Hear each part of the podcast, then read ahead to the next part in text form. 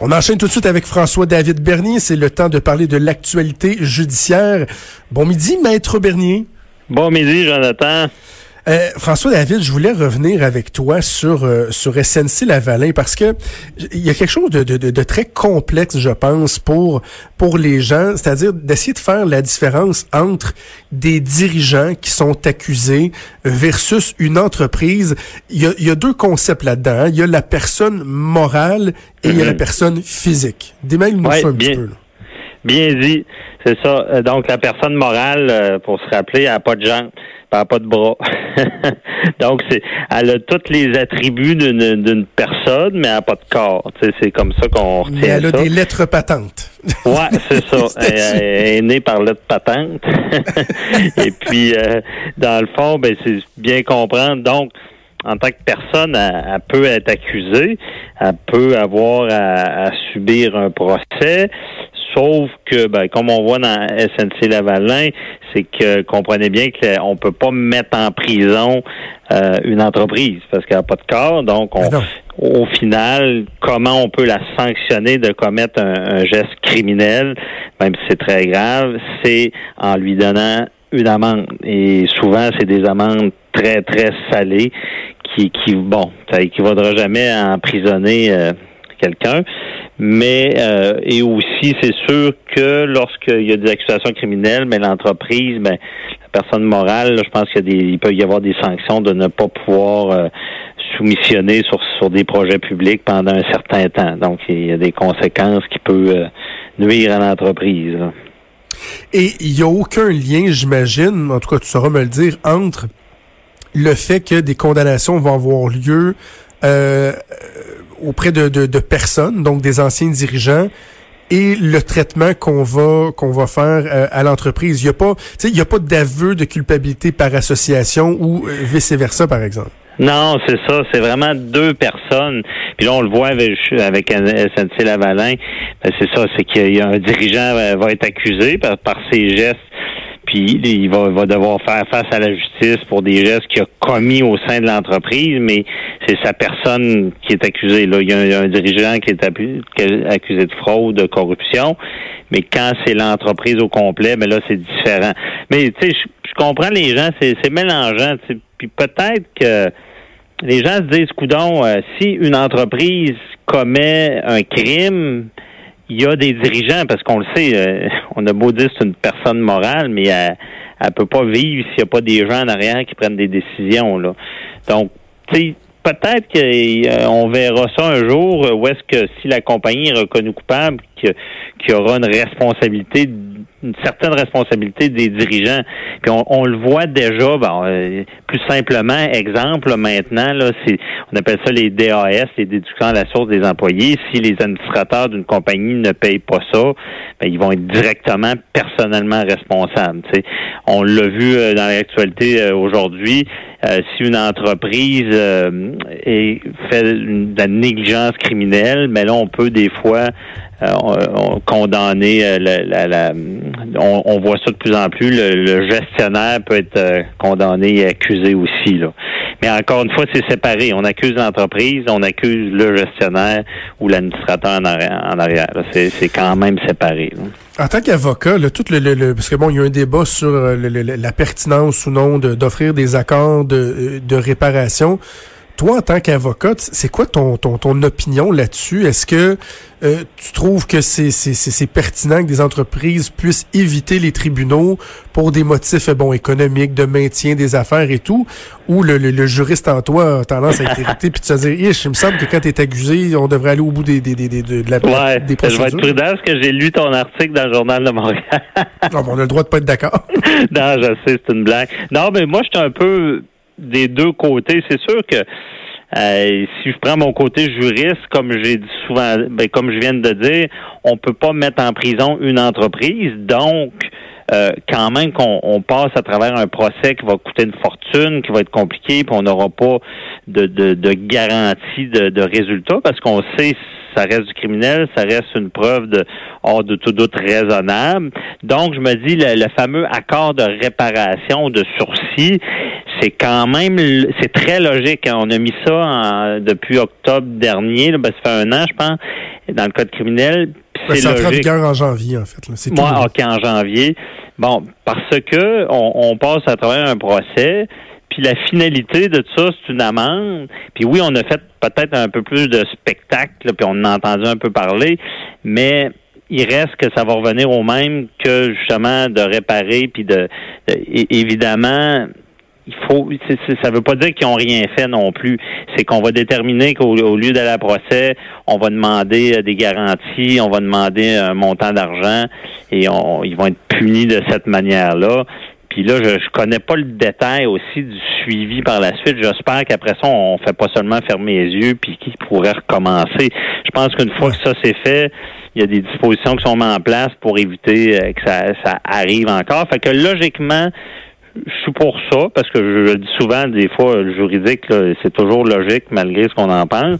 Mais de l'autre côté, côté public, pourquoi la grosse entreprise qu'on dit un fleuron, on va y pardonner?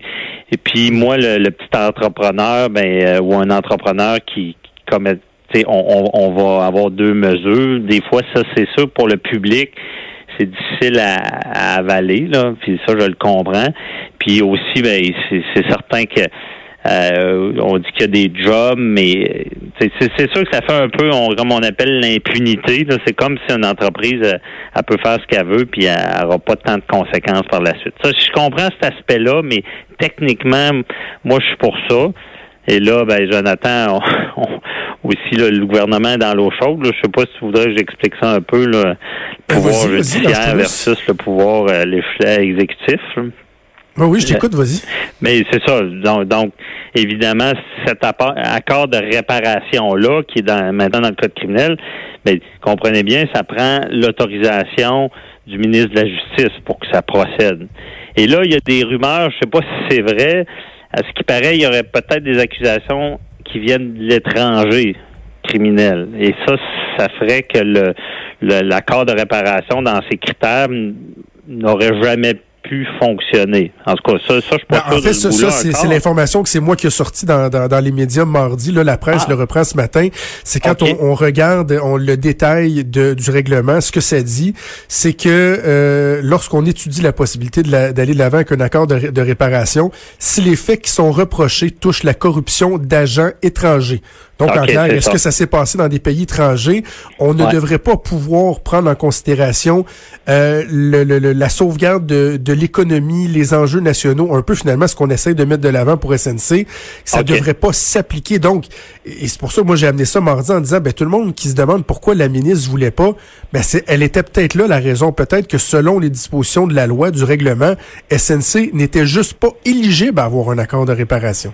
Ben c'est ça, puis c'est bien expliqué, puis je confirme que oui, c'est dans les critères. Donc, euh, et, mais là, le bout que je sais pas, c'est tous les détails, si ça touche euh, euh, à l'étranger ou pas, ou s'il y aurait d'autres accusations qui pourraient venir de l'étranger. C'est, tout ça. Mais évidemment, peut-être que ça ne pouvait carrément pas fonctionner, puis la ministre a décidé de de pas aller de l'avant, ou quand même, ça ça prend l'autorisation de la ministre pour aller de l'avant. Fait que les pressions, là, c'est ça qu'on se, on se demande. Puis pour nos auditeurs, ben, la ligne est où? C'est sûr qu'un un premier ministre va parler à sa ministre de la Justice. Puis là, pourquoi on dit à c'est le secret professionnel? Ben, c'est comme son avocat. Là. C'est, euh, donc, euh, il y, a, des, des, décisions qui sont prises, mais il y a une grosse différence à dire sais, on n'est pas d'un pays où est-ce que euh, le, politique ordonne des exécutions judiciaires. Lui poursuit-le, lui poursuit-le pas parce qu'on l'aime. Tu sais, c'est pas comme ça. Donc, c'est sûr que si ils parlent entre eux, bon, une stratégie, ça va, mais si le premier ministre dit à, la, à sa ministre de la Justice, écoute, euh, tu vas aller de l'avant avec ça, sinon, là, c'est le sinon qui est la ligne qui, qui pourrait être franchie, ou on, dit sinon tu perds ta job ou laisser croire qu'elle va la perdre. C'est, ça peut être une pression aussi. Là. Écoute, c'est pas toi qui vas faire le travail, mais ça va être un autre. Mais là, on est peut-être d'impression. C'est, donc c'est toute la controverse. Puis c'est tout ça qu'on dit que le, le, pouvoir judiciaire puis le pouvoir exécutif, qui doivent être séparés. Ben, c'est là la ligne. Est-ce qu'il a mis une pression pour avoir un résultat dans le juridique? François David, avant de te laisser, dimanche, j'appelle mon avocat. On parle de quoi? Oh, des gros sujets. Justement, on va parler de SNC Lavalin, puis euh, il y aura le, député euh, Pierre Paulus qui vient nous expliquer un peu sa théorie sur tout ça. Et aussi, ben, un, dossier touchant, là, c'est Marie-Ève Couture qui a bénéficié de l'aide à mourir le 8 février dernier, qui mm. vient nous dire, ben, c'est, pardon, mal expliqué mon affaire. Son père vient nous expliquer comment mm. ça s'est passé, puis le message qu'elle voulait laisser, parce qu'elle, elle, elle a dû se battre pour avoir l'aide médicale à mourir. Et il y a Nathalie Simard qui vient nous expliquer aussi euh, comment elle a piégé son impresario avec les micros puis les, oh, caméras ah à l'époque. Oh, OK. on va écouter ça assurément dimanche à 10h. J'appelle mon avocat. François David, toujours un plaisir de te parler. Ah oui, à la semaine prochaine. Bye bye. Merci. C'était Maître François David Bernier. Et juste avant d'aller en pause, juste un petit mot sur euh, les maternelles 4 ans. Je suis content de voir qu'il euh, y, a, quelques personnes qui ont dénoncé le dérapage des partis d'opposition au cours des dernières heures. On peut questionner euh, la pertinence du projet. C'est l'entêtement du gouvernement parce que bon, François Legault veut aller de l'avant avec les maternelles 4 ans. Il y croit. Il en fait même une affaire personnelle. C'est lui qui était là hier euh, à l'annonce euh, dans, une, dans une école avec son ministre de l'Éducation, Jean-François Roberge on me disait des gens de son entourage, me disait lui-même euh, dans, dans, ses connaissances, il y a des, des personnes qui étant jeunes ont eu des difficultés d'apprentissage. Je pense qu'il se dit ouais, ces gens-là auraient pu bénéficier d'un meilleur encadrement. Euh, l'éducation pour lui c'est essentiel. Donc, la volonté est là. On peut se poser des questions à savoir, bon, est-ce qu'on a vraiment besoin d'en avoir 5500? Est-ce qu'ils vont être capables de faire autant de classes? Combien ça va coûter? C'est correct. Mais les dérapages, là, tu sais, Marois Risky qui s'en va dire euh, Ah, là, là, ils vont tellement avoir besoin de classe, là, qu'il faudra expliquer à des jeunes qui pourront plus avoir leur cours de musique parce que on va prendre les locaux de musique, ou ils auront plus de, cours de gymnastique parce qu'ils vont être obligés de prendre les gymnases pour faire des classes de maternelle 4 ans. Un instant, là. Un instant. Et Véronique Yvon, que, que, que j'aime bien, j'ai échangé même avec elle, je sais qu'elle était en, entrevue ce matin euh, à Cube, je sais qu'elle a dit, bon, on devrait mettre l'accent sur les CPE. OK, parfait, il y, a des trucs qui se défendent là-dedans. Mais de dire, par exemple, que personne n'en veut, que c'est de l'entêtement, de l'acharnement, ben, je m'excuse, mais c'est une des promesses fortes du gouvernement Legault. Ils ont été élus là-dessus. Donc, est-ce qu'on peut au moins euh, donner la chance aux coureurs, voir comment ça va cheminer, plutôt que de se braquer, le, réseau qui se braque tout le temps, comme la Fédération des enseignants euh, s'est braquée cette semaine lorsque, ouf, on a proposé d'avoir deux récréations de 20 minutes dans la journée. C'est fatigant de voir qu'on n'est jamais capable de rien mettre de l'avant. Peut-être que je le répète souvent, mais je vais continuer à le répéter. À un moment donné, il faudra que les choses changent et ça touche autant les gens qui font des moyens de pression, qui ont des revendications, que les politiciens eux-mêmes, qui après ça se demandent pourquoi les gens décrochent et ont de la misère à écouter, à tendre l'oreille lorsque les politiciens leur parlent. On va faire une pause et on finit la semaine comme à chaque vendredi avec mon ami Vincent Dessureau. Bougez pas. Jusqu'à 13. Trudeau, le